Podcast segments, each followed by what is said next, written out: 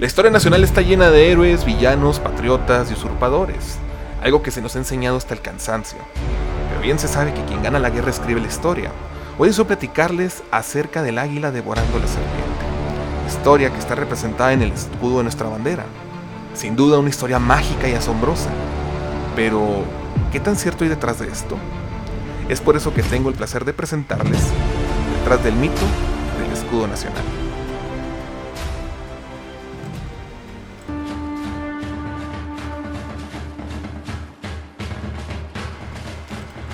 Los mexicas, guiados por su dios guerrero Huitzilopochtli, llegaron a ser la cultura más poderosa de Mesoamérica. Remontan su origen a una región en el norte de México llamada Aztlán, que significa lugar de garzas y blancura. En el siglo XIV, siguiendo las detalladas indicaciones de su dios patrono, finalmente se asientan sobre un islote pantanoso en el lago Texcoco. Esto por la presencia de un águila devorando una serpiente, señal que Huitzilopochtli enviaría para marcar el lugar donde se deberían asentar.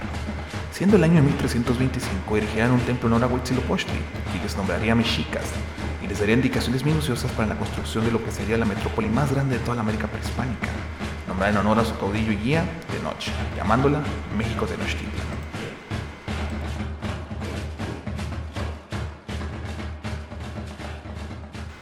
Y esta es la típica y clásica leyenda que te platica tu maestro de secundaria o tu libro de texto gratuito. Pero, ¿qué tan cierto es? Nos han bombardeado con simbolismos y relatos míticos. El más famoso de ellos es el antes mencionado, que dice que fundaron una ciudad donde vieron un águila postrar en un opal devorando una serpiente.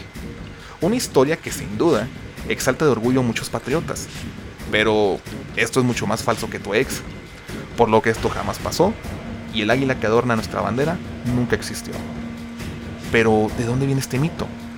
Bueno, para esto debemos hacer una breve reseña de cómo se fundó Tenochtitlan, reseña que el hacer no quiere que sepas.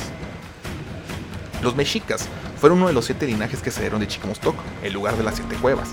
Como cazadores nómadas eran una tribu bastante bélica y bárbara, que buscaba hacerse de un lugar cerca del lago Texcoco.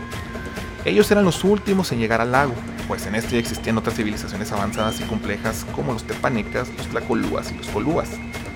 Al llegar a la cuenca, fueron rechazados, pues eran considerados invasores, salvajes y bárbaros, debido a sus costumbres que incluían el sacrificio humano.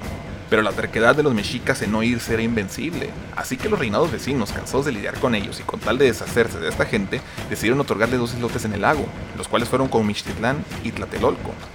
Estos islotes eran terrenos pantanosos, llenos de lodos, sapos, víboras, insectos, entre otros. No hubo ningún águila devorando una serpiente o dioses señalando un camino, solamente eran las peores tierras de la región que les fueron otorgadas con la finalidad de mantenerlos alejados. Esto alrededor del año 1290 y no 1325 como lo mencionan, pues este último año corresponde al año de nacimiento de Tenoch, uno de sus líderes. Al morir Tenoch en 1380, su sucesor, Acamapichtli, decidió cambiar el nombre de Comixtitlán por Tenochtitlan, en honor a su maestro y amigo. Pero ¿de dónde viene el mito del águila? En 1428, Izcoal, Tlatoani Mexica, estaba consciente que es el vencedor quien escribe la historia, y quien posee el poder de escribir la historia también tiene el poder de manipular el futuro.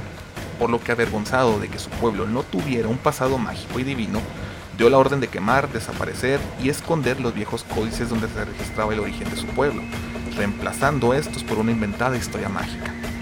Este hecho fue documentado por varios historiadores mexicas y tepanecas, donde mencionan lo siguiente. El rey llamó a los asesores para solucionar una crisis aguda y recibió como respuesta, ¡qué malas obras! No es conveniente que todo el mundo conozca las tintas negras y los colores de nuestro pasado. Y así sucedió. Izcoal mandó escribir esta nueva historia, en que Huitzilopochtli daría como señal un águila postrada sobre un nopal y que en donde se encontraran esa señal fundaran su ciudad. Por lo que al ser una señal divina, se daba a entender que nadie podía estar por encima de los mexicas, utilizándose esto como propaganda política para impresionar a sus enemigos y así justificar su dominio.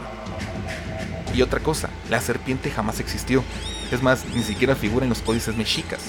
La serpiente solamente fue un error de percepción e ignorancia por parte de los españoles, ya que en los símbolos prehispánicos, el águila tenía en su pico el símbolo de la guerra sagrada, es decir, el espíritu de los mexicas, llamado Atloltachinoli, que significa agua quemada, pero los españoles le hallaron forma de serpiente y pues así se quedó.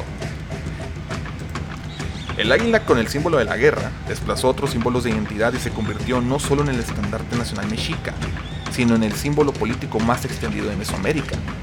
Y es que no solo representaba la guerra, sino también representaba el poder. Y de este poder también se nutrió Hernán Cortés, quien rechazó las sugerencias de sus capitanes en refundar Tenochtitlan en otro sitio. Comprendió que los símbolos de poder que ahí existían le darían el dominio político. Y así fue como el águila con la serpiente se hizo presente para quedarse. Iscoal cometió el error de borrar los registros sobre el pasado de su pueblo, pues no tenía por qué sentirse avergonzado. Al contrario, tenía que sentirse orgulloso de que su pueblo de entre lodo y pantano, prácticamente de la nada, lograron lo que ninguna otra civilización en Mesoamérica y el mundo habían hecho. Construyendo una ciudad amigable con el medio ambiente, teniendo grandes avances en la medicina, las matemáticas, la arquitectura, la filosofía, la astronomía, por lo cual no hacía falta reescribir la historia para mostrar su grandeza. Pero Iscoal no lo vio así. De lo único que sí debieron sentirse avergonzados los mexicas fue de su soberbia, al creer que no necesitarían de nadie, viviendo siempre fragmentados con los pueblos vecinos, que 200 años después les costaría la caída de su imperio. Historia de desunión que se repetiría una y otra vez en el país, desunión que aún vivimos en nuestros días. Pero no podemos culpar a los mexicas por querer reescribir la historia, pues cada movimiento ideológico vencedor en la historia nacional la escribió y modificó conforme más convenía a sus intereses. Tal lo hizo los insurgentes, lo hicieron los conservadores, los liberales, los porfiristas, los maderistas, y actualmente lo están haciendo los priistas, los panistas, los morenistas, los chairos contra los fifís, etc. Cada uno de ellos justificando su permanencia en el poder, cada facción intentando hacernos creer que su versión es la única y verdadera. Pero, ¿qué historia debemos de creer? En mi opinión, siempre es bueno cuestionarlo todo y ver ambos lados de la moneda, quedarnos con lo bueno y desechar lo malo, el fanatismo ante cualquier movimiento o líder nos vuelve ciegos, pues ningún pueblo o líder en la historia ha sido ni será perfecto.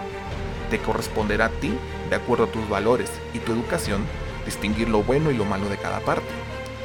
Pero, entonces, ¿de quién debo sentirme orgulloso? Esto es sencillo. Siéntete orgulloso de aquellos que sacrificaron sus vidas para que tu vida sea mejor, como tu madre o tu padre, tu familia, tus maestros de escuela y de la vida, tus amigos que conociste por su integridad, su honradez y de todos aquellos que estuvieron ahí apoyándote, inspirándote a ser mejor. La historia que debes creer es tu propia historia, la que escribes en tu vida día con día.